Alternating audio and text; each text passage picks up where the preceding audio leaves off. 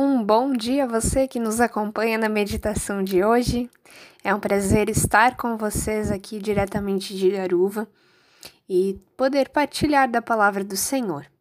Hoje nós somos confrontados com um texto de Isaías do Antigo Testamento, Isaías 1, dos versículos 10 até o 17.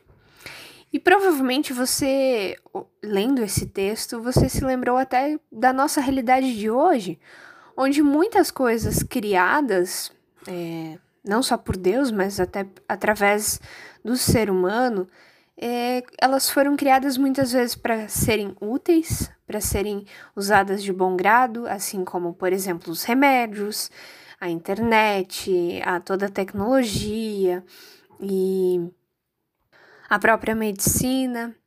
Mas a gente percebe que quando se é mal utilizado isso, é muito perigoso. Por exemplo, as, os remédios, se não controlados de forma correta e usados de forma correta, podem causar até dependência, ou pessoas se matam é, tomando remédios. Ou a internet, a, a disponibilidade de você entrar em contato com pessoas do mundo todo também podem te levar a, a pecar na questão da pornografia, a questão né, de disseminar o ódio na internet, ou até mesmo quantas crianças foram é, convidadas para ir num lugar e foram sequestradas, estupradas. Então, tudo aquilo que não é bem utilizado na sua, na sua essência, ela se torna uma arma. E aqui a gente vê no texto de Isaías que Deus havia sim criado, por exemplo, os sacrifícios, afinal a gente sabe, a gente pode lembrar lá de Levítico, onde o próprio sacrifício ele é instaurado por Deus para a purificação, para então trazer a oferta de sacrifício, então é um sangue, né, uma vida que morre é, para perdoar, né, para purificar então a, a vida dessa pessoa. E aqui é interessante que Deus está criticando justamente os sacrifícios, algo que foi criado por Ele mesmo. E a gente percebe que muitas vezes não está tanto no, na, no criado, no, no sentido assim, é, não é o problema, não é o sacrifício em si, o problema é como estava o coração dessas pessoas que se chegavam diante de Deus, se achegavam no templo para oferecer o sacrifício.